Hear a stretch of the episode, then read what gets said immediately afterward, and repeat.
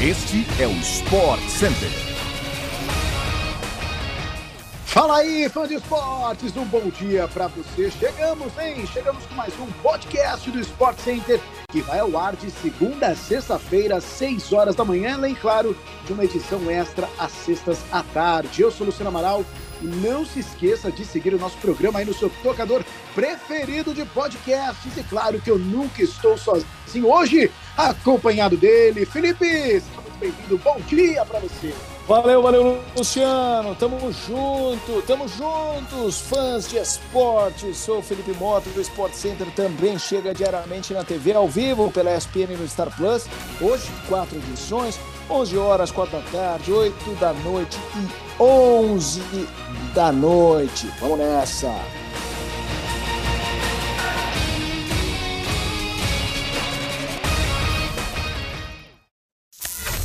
É isso, vamos começar falando de quem? De Neymar, que começou a temporada em grande estilo.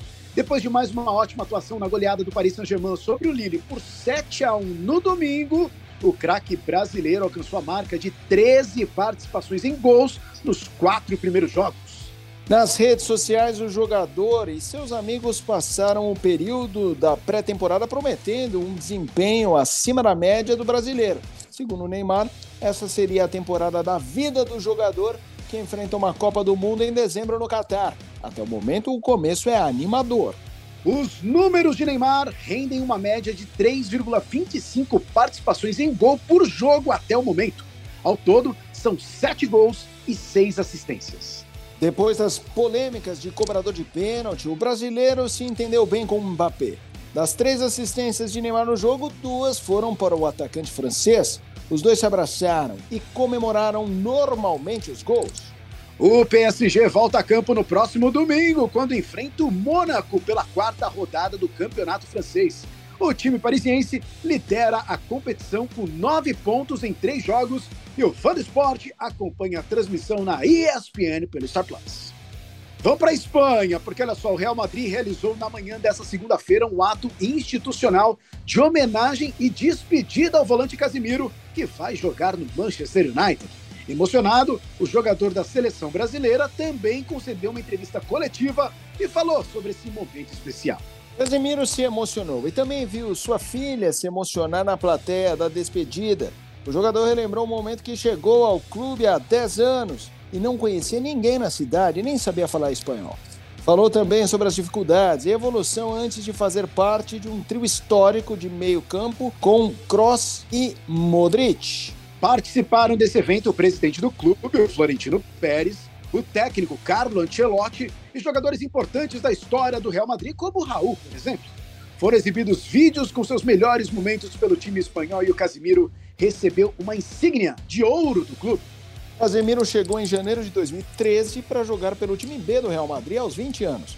Em quase 10 anos e 336 jogos oficiais, conquistou nada mais nada menos do que 18 títulos, 5 Champions League, 3 Mundiais de Clube, 3 Supercopas da Espanha, 3 Campeonatos Espanhóis, uma Copa do Rei e 3 Supercopas da Espanha.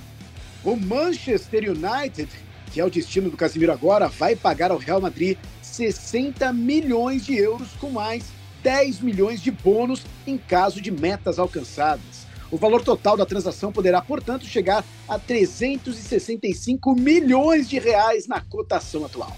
Casemiro afirmou que gostaria de ter estreado já no clássico contra o Liverpool, mas o fã do esporte poderá acompanhar a estreia do brasileiro neste sábado contra o Southampton, às 8h30 da manhã, na tela da ESPN pelo Star Plus.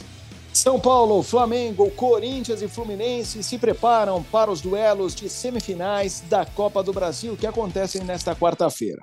Timão e Flu começam a disputa às 7h30 no Rio de Janeiro, enquanto o tricolor paulista e o rubro-negro carioca dão sequência logo em seguida às 9h30 em São Paulo.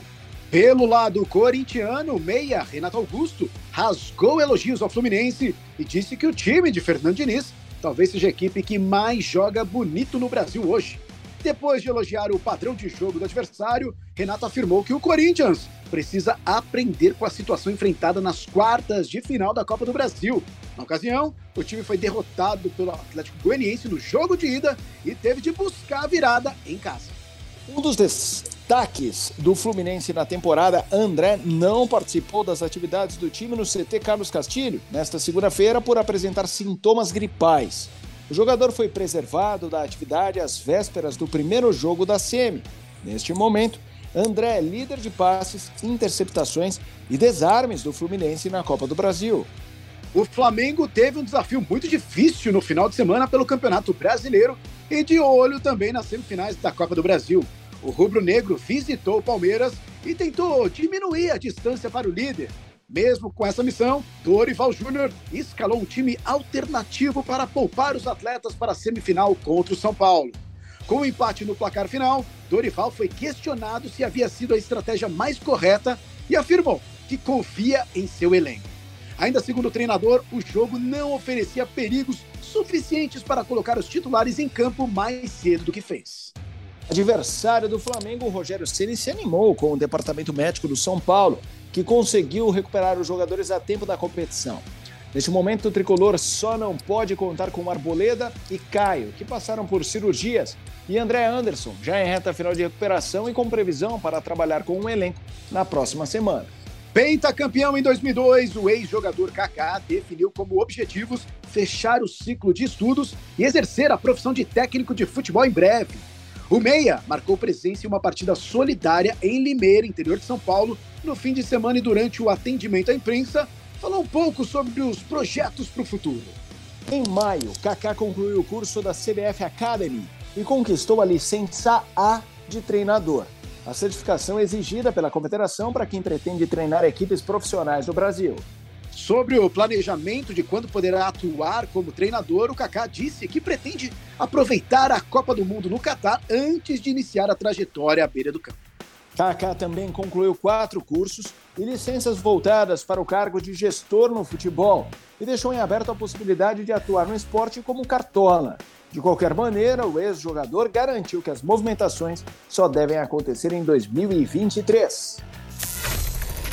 E assim chegamos ao fim de mais um podcast do Sport Center. Lembrando que a gente volta amanhã com mais um episódio às 6 horas da manhã para você, fã de esportes. E claro, sempre no seu agregador favorito de podcasts. Até mais, hein? Felipe, bom dia para você e até a próxima.